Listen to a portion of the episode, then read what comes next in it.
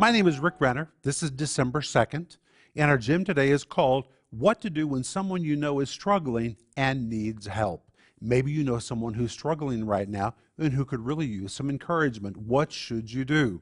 Well, the Bible tells us in Romans 15, verse 1. Here's what it says We then that are strong ought to bear the infirmities of the weak.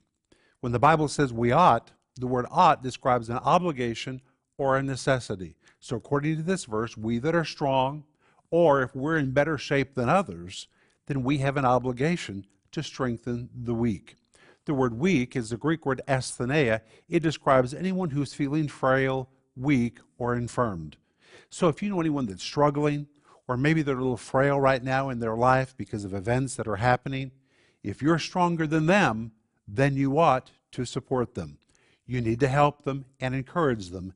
And in fact, this word ought means we have an obligation to do that. And that's what I want you to think about today.